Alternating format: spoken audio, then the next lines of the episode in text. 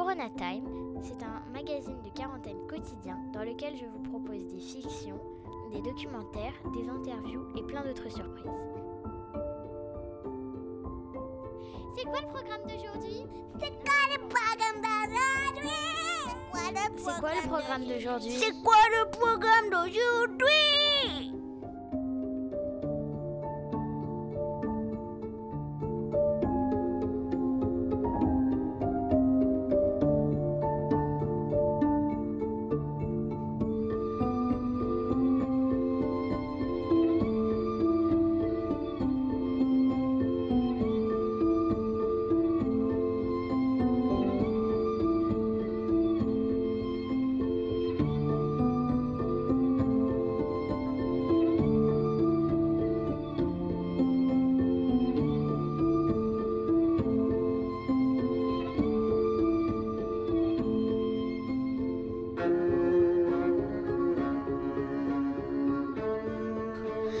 Bonjour, bienvenue sur Corona Time.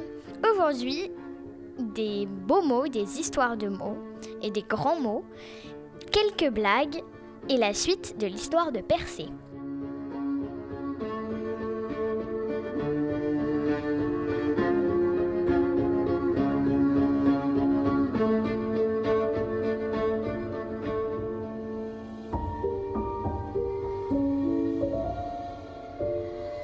Bonne écoute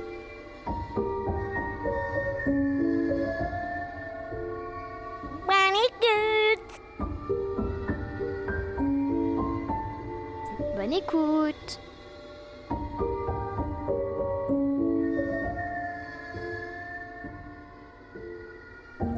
Donc j'ai demandé euh, des sujets pour euh, cette émission et une personne qui se reconnaîtra euh, m'a envoyé toute une série de mots qui ont vraiment des particularités étonnantes. Et euh, au début, je pensais en mettre un peu un par jour, mais je trouve ça tellement incroyable que je me suis dit qu'on pouvait en faire un sujet. Euh, donc essayez de vous rappeler des plus intéressants parce que c'est vraiment très drôle. Et si vous racontez ça à des adultes, enfin surtout si vous êtes des enfants, vous allez paraître très très intelligent.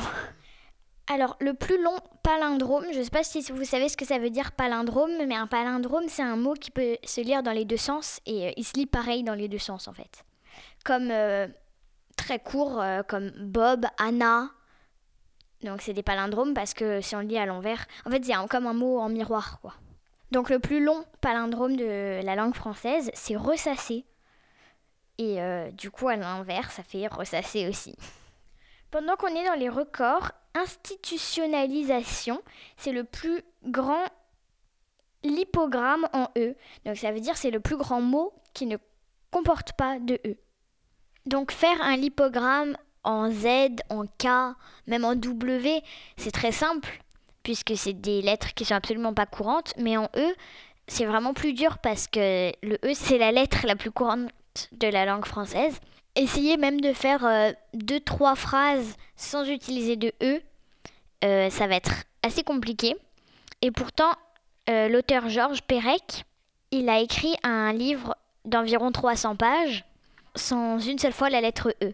Et ce livre, il s'appelle La disparition. Mais moi, j'ai trouvé une erreur parce que sur la couverture, je ne sais pas si ça compte la couverture, en tout cas, il y a marqué le titre La disparition de Georges Perec. Et dans Perec, il y a deux fois le E. Et dans Georges aussi d'ailleurs.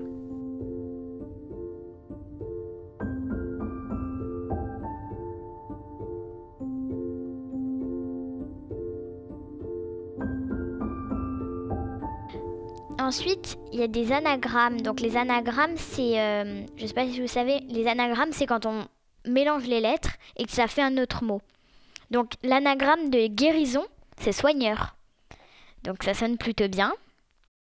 Endolorie, ça veut dire euh, qui souffre, euh, qui fait mal. C'est l'anagramme de son contraire indolore, qui ne peut pas souffrir. Donc euh, c'est un peu paradoxal. Toujours dans la santé, squelette, c'est le seul mot masculin qui finit en et.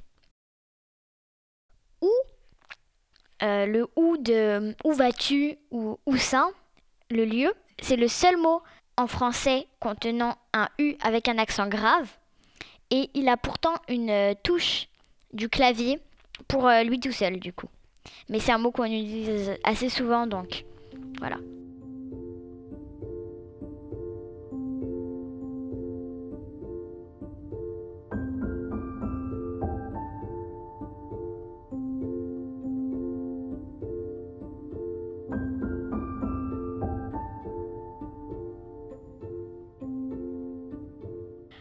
Mot simple, il ne rime avec aucun mot.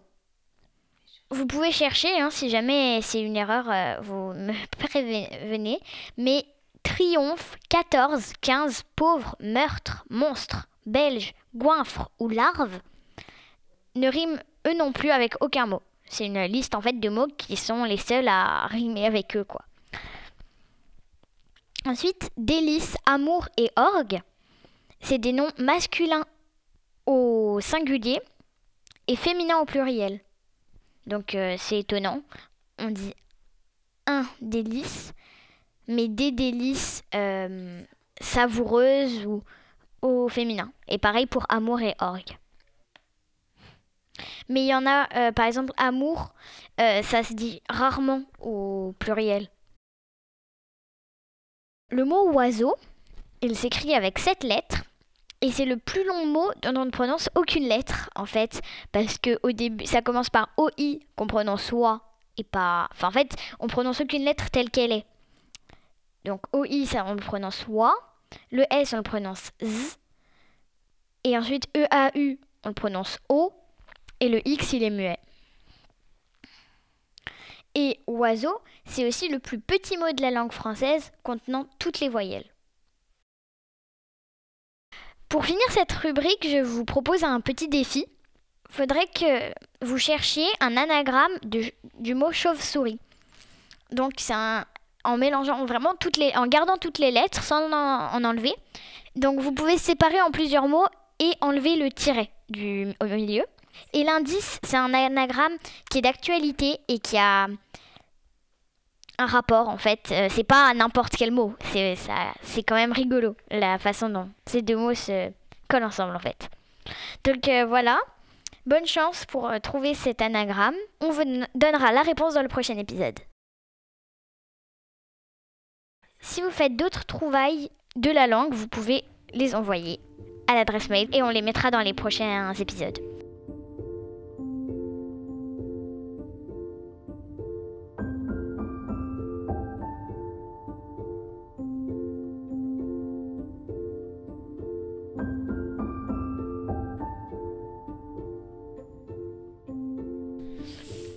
Et Madame Espoir ont une fille. Comment s'appelle-t-elle? Aude, car au désespoir.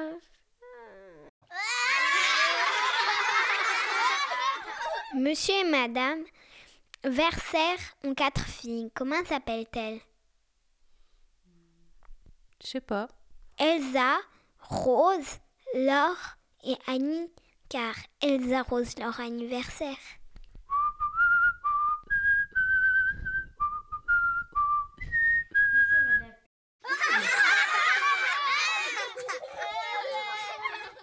Monsieur et Madame Hussion ont un fils. Comment s'appelle-t-il? Je sais pas. Paul, car pollution.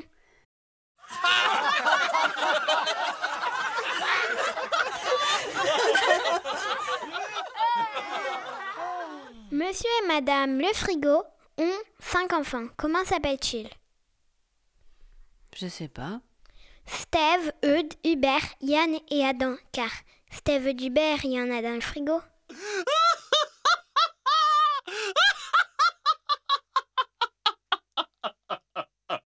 Monsieur et Madame Le Frigo ont deux filles. Comment s'appellent-elles? Je, je, je sais pas. Avec un téléphone Ben oui, elles s'appellent avec un téléphone. Comme tout le monde.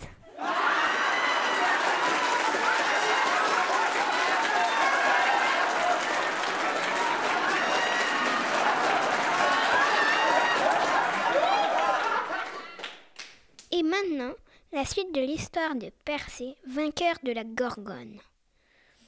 De Yvan Pomo, édité à l'école des loisirs. Persée s'apprête à affronter Méduse, la Gorgone. muni d'une épée, d'un sac magique et de sandales ailées données par les hyperboréens, et d'un grand bouclier de bronze qui lui est fourni par Athéna, déesse de la guerre et de la paix.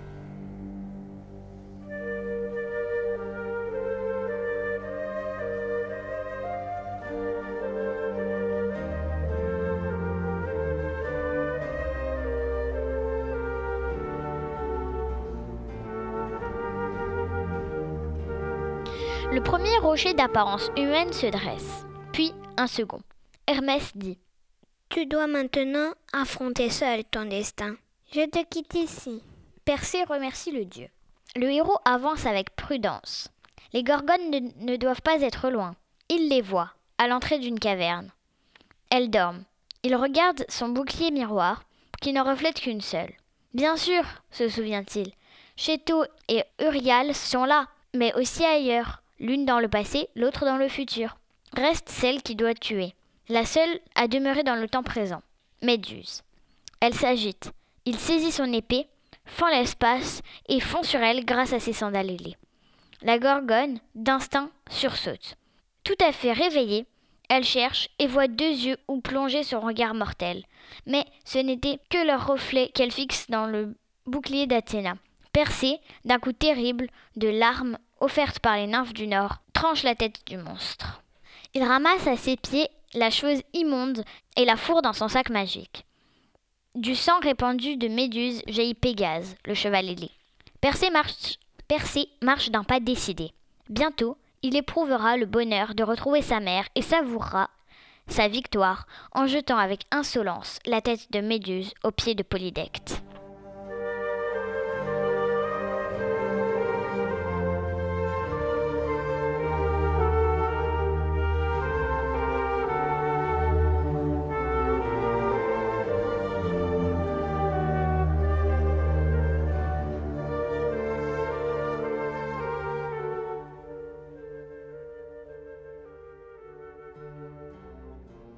Il longe la mer quand, au détour d'un chemin, il voit une jeune fille liée par des cordes à un rocher battu par les flots. Qui es-tu Crie Persée. Qui t'a attaché là? Je suis Andromède, Répond la captive. seul enfant de Céphée et Cassiopée, roi et reine de ce pays. Ma mère a osé déclarer que j'étais la plus belle fille du monde, que ma beauté surpassait celle des Néréides, enfants chéris de Poséidon. Alors, le dieu en colère a fait sortir des, abysses un monstre marin qui sème la terreur et ruine les pêcheurs. Le roi, mon père, est allé jusqu'au lointain oracle de Poséidon pour l'implorer d'épargner les gens d'ici, innocents et injustement punis par la faute d'une mère trop orgueilleuse. Le dieu a entendu et admis ses arguments, mais n'a pas pardonné. Si tu veux que le monstre retourne au fond des abysses, a-t-il déclaré, offre-lui ta fille. Entre le devoir royal de protéger son peuple et l'amour paternel, Céphée avait choisi son devoir. Une masse grise ondule au loin, à fleur d'eau, et s'approche d'Andromède sans provoquer le moindre remous. Grâce à ses sandales ailées, Persée s'élève au-dessus des vagues à l'instant même où le monstre se dresse, gueule ouverte, devant la captive. L'épée du héros fend l'air en sifflant, et d'un coup, plus terrible encore que celui porté à Méduse, il décapite le serpent marin. Andromède est réellement très belle, se dit-il en la délivrant. La jeune fille trouve son sauveur très beau.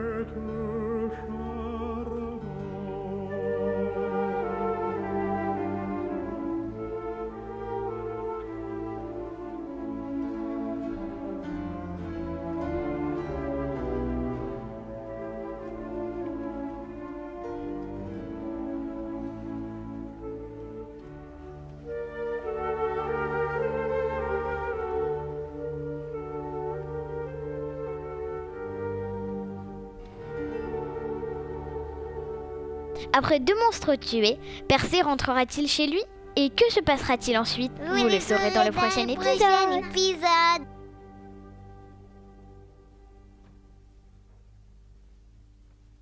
Voilà, Corona Time, c'est fini pour aujourd'hui. J'espère que vous avez passé un bon moment. Je vous redis quand même une dernière fois qu'on a une adresse mail de Corona Time et qu'on a vraiment besoin de sujets. Et de, si vous avez des textes, si vous avez des choses à lire et beaucoup de blagues, euh, on attend avec impatience. Ils parlent tous comme des animaux, de toutes les chattes, ça parle mal 2018. Je sais pas ce qu'il faut, mais je suis plus qu'un animal. J'ai vu que le rap est à la mode et qu'il marche mieux quand il est sale. Ben faudrait peut-être casser les codes. Une fille qui l'ouvre, ce serait normal. Balance ton quoi? Même si tu parles mal des filles, je sais qu'au fond t'as compris. Balance ton quoi Un jour peut-être ça changera. Balance ton quoi Donc laisse-moi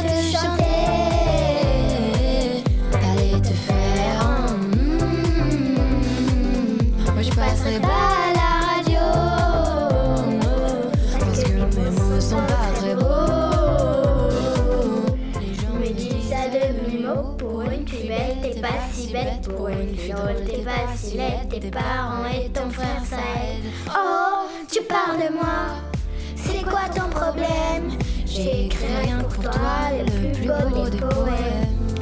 Laisse-moi te chanter. Aller te faire mm. Oui, je serai poli pour